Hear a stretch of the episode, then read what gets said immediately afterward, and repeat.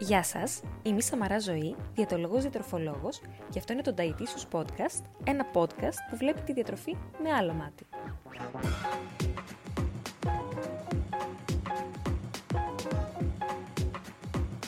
Στόχος μου είναι μέσα από κάθε επεισόδιο του Dietitious Podcast να ταυτιστείτε, να διαφωνήσετε, να προβληματιστείτε και να εμπλουτίσετε τις γνώσεις σας για τη διατροφή.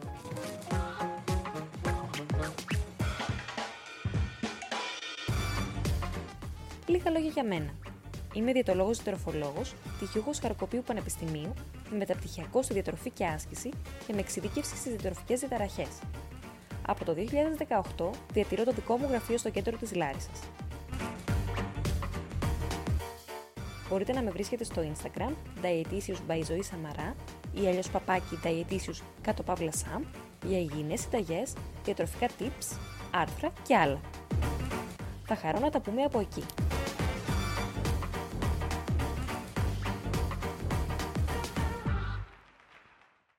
Γεια σας και πάλι, μετά από πολύ καιρό, σας καλωσορίζω στο νέο επεισόδιο, στο καινούριο, στο πρώτο επεισόδιο βασικά, της καινούριας σεζόν του Dietitious Podcast. Επιστρέφω μετά από πολλούς μήνες και θέλω αρχικά να σας ευχαριστήσω πάρα πολύ για όλη την αγάπη που δείξατε στην προηγούμενη σεζόν των Dietitious Podcast. Όταν έκανα το πρώτο επεισόδιο, το έκανα πολύ πειραματικά, δεν ήξερα πραγματικά αν θα το ακούσουν δέκα άτομα και κατέληξα να το ακούνε πολλά περισσότερα. Ε, και με βάση τα μηνύματα που μου στέλνατε πήρα πάρα πολύ θετική ανατροφοδότηση. Παρ' όλα αυτά μου ήταν εξαιρετικά δύσκολο να το συνεχίσω συστηματικά, γιατί δεν είναι φυσικά η κύρια απασχόλησή μου. Εγώ είμαι διαιτολόγος-διατροφολόγος, όπως σας έχω ξαναπεί, και ήταν τόσο μεγάλος ο φόρτος εργασίας που δεν μπορούσα να αφιερώσω ούτε λίγα λεπτά για να κάνω κάποιο σύντομο podcast το προηγούμενο διάστημα. Ελπίζω αυτό να μην επαναληφθεί και να μπορώ να είμαι πιο συνεπής στη νέα σεζόν, γιατί είναι κάτι που πραγματικά μου αρέσει πάρα πολύ, όπως μου αρέσει πάρα πολύ να ακούω podcast, γιατί όπως σας έχω πει και σε προηγούμενα επεισόδια, είμαι πολύ μεγάλη φαν το podcast. Τα ανακάλυψα στην πρώτη καραντίνα όταν πήγαινα για περπάτημα. Ξεκίνησα με το να ακούω κυρίως διαιτολογικά podcast από το εξωτερικό, γιατί νομίζω δεν είχα βρει κάποιο ή τουλάχιστον Δεν, δεν το είχα το πείσει εγώ, δεν σημαίνει ότι δεν υπήρχε, δεν είχα βρει κάποιο στην Ελλάδα, ελληνικό. Ε, και επειδή μου άρεσε, είπα να το δοκιμάσω, αλλά πραγματικά δεν πίστευα ότι θα έχει τόσο μεγάλη θετική ανατροφοδότηση στην ουσία. Γιατί πήρα και πολύ, πολύ όμορφα μηνύματα από εσάς. Πολλοί μου είπατε ότι σας βοήθησαν ε, και σας βοήθησαν και ψυχολογικά. Πολλοί μου είπατε ότι με βρήκατε από τα podcast, γιατί εγώ πίστευα ότι θα με είχατε βρει από το Instagram και το Instagram θα σας είχε φέρει εδώ. Όπως και να έχει, ελπίζω να είμαι λίγο πιο συνεπής στη νέα σεζόν. Θα ήθελα να μου πείτε κι εσείς γιατί θα θέλατε να μιλήσουμε. Θέλω σε αυτό το επεισόδιο, στο πρώτο επεισόδιο της νέας σεζόν, να μιλήσουμε για κάτι που σας απασχολεί πάρα πολύ. Και να μιλήσουμε για ένα ερώτημα που δέχομαι πάρα πολύ συχνά, βασικά που δέχομαι, μπορώ να σας πω, στη συντριπτική πλειοψηφία των πρώτων συνεδριών που κάνω με κάποιον στο γραφείο. Πάντα, κατά τη διάρκεια της πρώτης μας συνεδρίας ή κατά τη λήξη της πρώτης μας συνεδρίας, δέχομαι το ερώτημα, ωραία όλα αυτά που είπαμε, αλλά ποιος είναι ο στόχος μας, πόσα κιλά μπορώ να χάσω σε μια εβδομάδα ή πότε θα φτάσω το στόχο που θέλω για την απώλεια βάρους μου.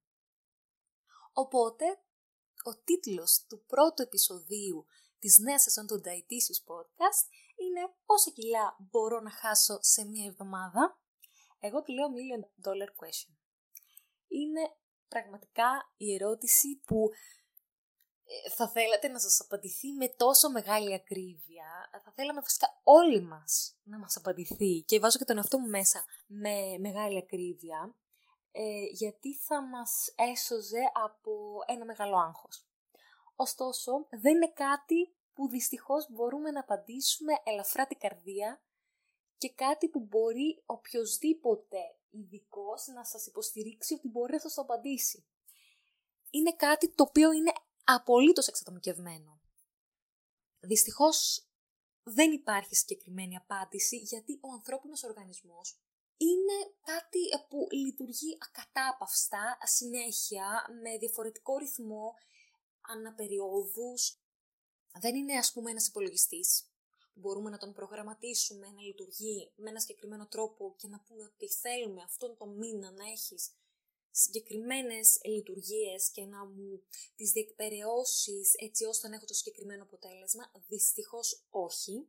Μπορούμε να κάνουμε κάποια πράγματα, δηλαδή μπορούμε να παρέμβουμε σε αυτόν με διατροφή για απώλεια βάρους και με άσκηση με στόχο την απώλεια βάρους, ωστόσο δεν μπορούμε να υπολογίσουμε με ακρίβεια το αποτέλεσμα που θα έχει αυτή η προσπάθεια. Ο ανθρώπινος οργανισμός απαρτίζεται από ένα σύνολο οργάνων, στα οποία όργανα γίνονται διαρκώς βιοχημικές διεργασίες. Το πόσο καλά ή όχι γίνονται όλες αυτές οι διεργασίες, με πόσες απώλειες ή μη, εξαρτάται από πάρα πολλούς παράγοντες. Εδώ λοιπόν θα κάνω μια μικρή παρένθεση και θα σας μιλήσω λίγο για το τι είναι μεταβολισμός. Όταν λέμε δηλαδή μεταβολισμό, τι εννοούμε? Όταν λέμε έτσι πολύ α, απλά μεταβολισμό, εννοούμε το σύνολο της ενέργειας που δαπανάει ένα άτομο ημερησίως. Αλλά αυτό απαρτίζεται από τρεις βασικές παραμέτρους. Τον βασικό μας μεταβολισμό, την θερμογένεση λόγω τροφής και την δαπάνη κατά τη φυσική δραστηριότητα. Τώρα, ο βασικός μας μεταβολισμός τι είναι? Είναι η ελάχιστη ενέργεια που δαπανά το σώμα μας για, να, για τη διενέργεια όλων των βασικών ζωτικών του λειτουργιών, για την κυκλοφορία του αίματος, για την αναπνοή, για τη διατήρηση της θερμοκρασίας του σώματός του. Σκεφτείτε δηλαδή ότι ο βασικός μεταβολισμός είναι οι θερμίδες που θα δαπανούσε το σώμα σας αν ήσασταν ξαπλωμένοι είκοσι τέσσερις ώρες και κοιτούσατε το ταβάνι και απλά αναπνέατε. Αυτό είναι ο βασικός μεταβολισμός. Τώρα, η θερμογέννηση λόγω τροφής είναι η ενέργεια που, χρειέ, που δαπανάει το σώμα μας αφού προσλάβουμε την τροφή μας για να κάνει την πέψη του. Και αυτό αντιπροσωπεύει το δέκα περίπου της εκατό των ημερήσεων ενεργειακών δαπανών μας. Και τέλος έχουμε τη δαπάνη κατά τη φυσική μας δραστηριότητα, που είναι πάρα πολύ απλό ε, και είναι η ενέργεια που δαπανάει το σώμα μας για να κάνει οποιαδήποτε φυσική δραστηριότητα. Είτε α, όταν μιλάμε για τις απλές δουλειές που μπορεί να κάνουμε μέσα στη μέρα μας, είτε μιλάμε για έναν απλό περίπατο, είτε μιλάμε για γυμναστήριο, για κάποιο άθλημα. Από αυτά τα τρία, δηλαδή το βασικό μας μεταβολισμό, την τροφογενή θερμογέννηση και τη δαπάνη κατά τη φυσική δραστηριότητα, σε αυτό που μπορούμε να παρέμβουμε βασικά είναι η δαπάνη κατά τη φυσική δραστηριότητα. Αυτή μπορούμε να αυξήσουμε ή να μειώσουμε και μέσω αυτής ε, μπορούμε, σε αυτή μπορούμε να ποντάρουμε για να χάσουμε το βάρος μας. Τώρα, όταν βάζουμε ή χάνουμε κιλά, είμαστε είτε σε θετικό ε, ισοζύγιο όταν βάζουμε βάρος ή σε αρνητικό ισοζύγιο όταν χάνουμε βάρος. Τι είναι τώρα θετικό ενεργειακό ισοζύγιο? Θετικό ενεργειακό ισοζύγιο είναι όταν οι θερμίδες που προσλαμβάνουμε μέσω τροφής είναι περισσότερες από αυτές που δαπανάμε κατά τη φυσική μας δραστηριότητα. Το αρνητικό ενεργειακό ισοζύγιο είναι το ακριβώς αντίθετο, δηλαδή οι θερμίδες που καταναλώνουμε μέσω της τροφής μας είναι λιγότερες από αυτές που δαπανάμε μέσω της φυσικής δραστηριότητας. Οπότε, όταν έχουμε θετικό ενεργειακό ισοζύγιο, βάζουμε βάρος. Όταν έχουμε αρνητικό ενεργειακό ισοζύγιο, χάνουμε βάρος. Πώς λοιπόν βάζουμε, χάνουμε βάρος? Βάζουμε, χάνουμε βάρος με τον πολύ απλό και κλασικό τρόπο, είτε βάζουμε βάρος όταν τρώμε παραπάνω από αυτό που δαπανάμε ή α, όταν δαπανάμε λιγότερο από αυτό που τρώμε. Χάνουμε βάρος όταν τρώμε λιγότερο από αυτό που δαπανάμε ή δαπανάμε περισσότερο από αυτό που τρώμε. Οπότε είτε γυμναζόμαστε πολύ, είτε τρώμε λιγότερο, είτε τα συνδυάζουμε και τα δύο για ένα καλύτερο αποτέλεσμα. Θα σας δώσω λοιπόν ένα πολύ α, απλό παράδειγμα. Για να χαθεί ένα κιλό λίπους, πρέπει να υπάρχει ενεργειακό έλλειμμα εννέα χιλιάδες θερμίδων. Αν αυτό θέλουμε να επιτευχθεί σε διάστημα μίας εβδομάδας, τότε ημερησίως θέλουμε μείωση χίλια διακόσιες ογδόντα επτά θερμίδες στην ενεργειακή μας πρόσληψη. Τώρα αυτό είναι απλά μαθηματικά. Θα σας δώσω ένα απλό παράδειγμα μία μέσης γυναίκας που επισκέπτεται ένα μέσο διαιτολογικό γραφείο για να χάσει βάρος. Είναι συνήθως μία γυναίκα γύρω στο ένα κόμμα εξήντα τρία με ένα κόμμα εξήντα πέντε, έχει συνήθως βάρος γύρω στα ογδόντα κιλά, μία μέση ηλικιά σαράντα ετών, κάνει μία ελαφριά έως α, πολύ ε, έτσι, καθόλου θα λέγαμε φυσική δραστηριότητα. Τι κάνουμε τώρα ε, για να βγάλουμε το πώς, α, πώς υπολογίζουμε τις θερμίδες. Τις υπολογίζουμε είτε μετρώντας το βασικό της μεταβολικό ρυθμό μέσω της έμεσης θερμιδομετρίας, δηλαδή με ένα συγκεκριμένο μηχάνημα που μετράει τον όγκο του εκπνεούμενου οξυγόνου, είτε αν δεν υπάρχει αυτό το μηχάνημα ή αν δεν θέλει να το χρησιμοποιήσει ο διαιτώμενος, μπορούμε να α, υπολογίσουμε τις θερμίδες του βασικού μεταβολικού ρυθμού ενός ατόμου μέσω κάποιων εξισώσεων που υπάρχουν στη βιβλιογραφία. Εδώ θα χρησιμοποιήσουμε την εξίσωση Mifflin και θα βγάλουμε ότι ο βασικός της μεταβολικός ρυθμός, δηλαδή ο μεταβολικός ρυθμός ημερημίας, υπολογίζεται στις χίλια τετρακόσιες πενήντα επτά περίπου θερμίδες την ημέρα. Τώρα, όπως είπαμε όμως, για να βγάλουμε την ενεργειακή δαπάνη μέσα στην ημέρα, θα πρέπει να έχουμε και τις θερμίδες της φυσικής δραστηριότητας. Τώρα, αν πολλαπλασιάσουμε τις θερμίδες του βασικού της μεταβολικού ρυθμού με τον παράγοντα της φυσικής δραστηριότητας, που σε αυτή την περίπτωση είναι πολύ μικρός, θα βγει ένα σύνολο θερμίδων, χίλιες, περίπου εννιακόσιες θερμίδες την ημέρα.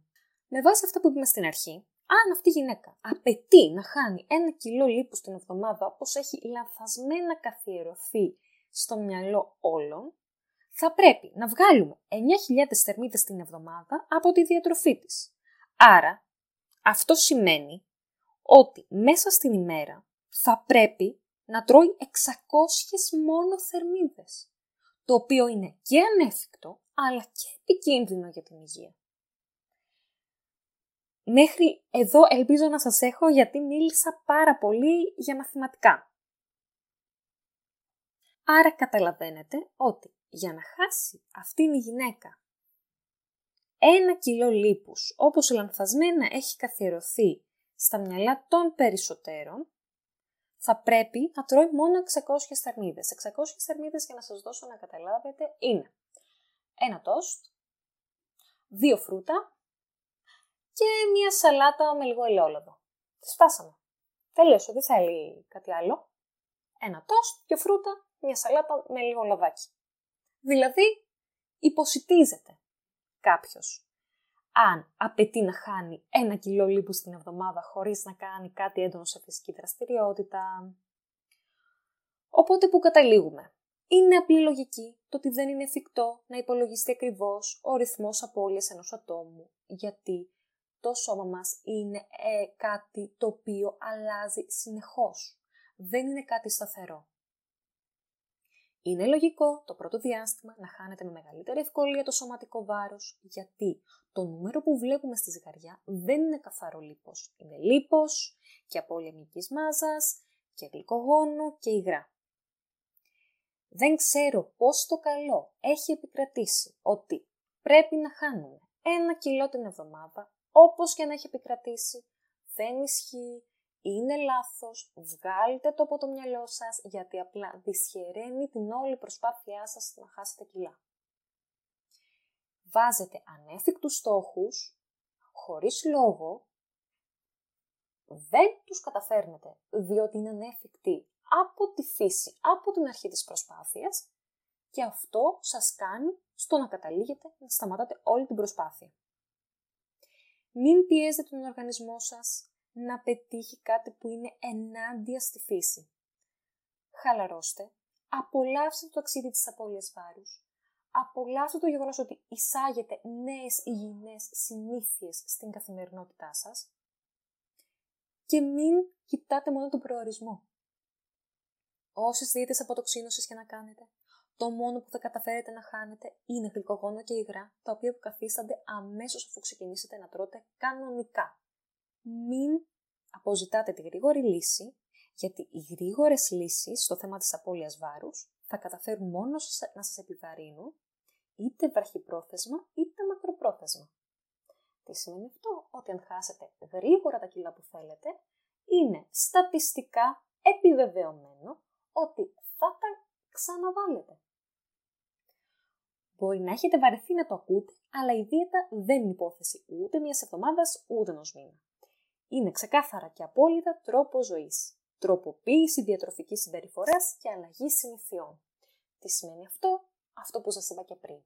Ότι πρέπει να απολαύσετε το γεγονός ότι είστε σε μια διαδικασία για να βελτιώσετε τον οργανισμό σας, να αγκαλιάσετε τις νέες υγιεινές συνήθειες που έχετε εισάγει στην καθημερινότητά σας, να μην τις βλέπετε σαν κάτι προσωρινό για να χάσετε τα κιλά που θέλετε, να μην μαθαίνετε κάθε μέρα στη ζυγαριά, κοιτώντας και υπολογίζοντας και κάνοντας υπολογισμούς. Ε, σήμερα έχασα πεντακόσια γραμμάρια, άρα μέχρι το τέλος της εβδομάδας θα έχω χάσει ε, πέντε, εφτά, τριάντα πέντε, ε, μπορώ να έχω χάσει τρία κόμμα πέντε κιλά, αν το πάω έτσι, άρα τα έφτασα. Σε ένα μήνα τα έχασα όλα τα κιλά. Αυτό που θα καταφέρετε είναι να βάζετε απλά ανέφικτους στόχους, να μην τους εκπληρώνετε, γιατί όπως είπα και πριν είναι ανέφικτοι, άρα είναι φύση αδύνατο να εκπληρωθούν και θα απογοητεύεστε χωρίς λόγο. Θα βάζετε οι ίδιοι εμπόδια στην όλη προσπάθεια που κάνετε. Μην κοιτάτε μόνο τον προορισμό, μην κοιτάτε το πότε θα φτάσετε στο βάρος που θέλετε. Πραγματικά, κάντε όλη αυτή την προσπάθεια συνειδητά, γιατί μόνο τότε θα τα καταφέρετε.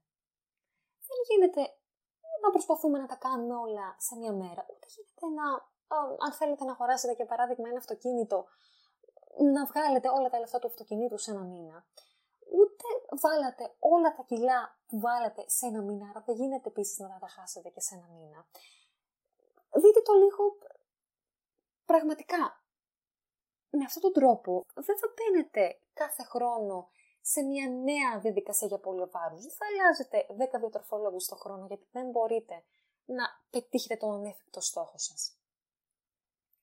Ελπίζω να σας κάλυψα. Θα χαρώ να μου πείτε και εσείς την άποψή σας σε σχέση με αυτό.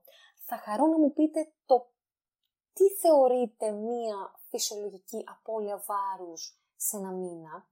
Τι θα σας απογοήτευε σε σχέση με την απώλεια βάρους, τι σας δυσκολεύει γενικότερα όταν προσπαθείτε να χάσετε βάρος. Έχουμε κάνει κάποια podcast σε σχέση με αυτό, με τις εμπειρίες σας σε σχέση με τη δίαιτα, οπότε μπορείτε να δείτε γιατί είναι δικές σας ιστορίες σε σχέση με την απώλεια βάρους και μπορεί να βοηθήσουν και να ταυτιστούν κάποιοι με αυτό. Ελπίζω να σας βοήθησε να καταλάβετε. Καταλήγοντας λοιπόν, τι λένε ότι δεν υπάρχει κάποιος τρόπος να υπολογίσουμε ακριβώς το πόσα κιλά μπορεί να χάσει κάποιο άτομο μέσα σε μια εβδομάδα ή μέσα σε ένα μήνα. Ένας υγιής ρυθμός απώλειας βάρους είναι περίπου μισό κιλό την εβδομάδα, αλλά και αυτό εξαρτάται από πάρα πολλούς παράγοντες. Έχω δει άτομα να χάνουν και έξι κιλά το μήνα, έχω δει και άτομα να χάνουν ένα κιλό το μήνα. Είναι μεγάλη διακύμανση και εξαρτάται πάρα πολύ από το πόσα κιλά είναι κάποιος, πόσες δίαιτες έχει κάνει στο παρελθόν, πόσο ασκείται, πόσο καλά τηρεί ένα πρόγραμμα διατροφής, πόσο συνήθως το κάνει, πόσο νερό πίνει, πόσο καλό βασικό μεταβολισμό έχει, γιατί διαφοροποιείται από άτομο σε άτομο. Είναι πάρα πολλοί παράγοντες. Μην συγκρίνεστε, μην κολλάτε στο ένα κιλό την εβδομάδα, μην αγχώνεστε για τα κιλά. Αποφασίστε να το κάνετε συνειδητά και κάντε το γιατί θέλετε να βελτιώσετε και τον τρόπο που διατρέφεστε, όχι μόνο να χάσετε βάρος. Αυτά λοιπόν, για να μην μακρηγορώ. Θα χαρώ να, όπως σας είπα, να δω και τη γνώμη σας. Μπορείτε να μου στείλετε στο Instagram και να κάνουμε και εκεί μία κουβέντα. Και εμείς θα τα πούμε σε ένα επόμενο podcast. Γεια σας!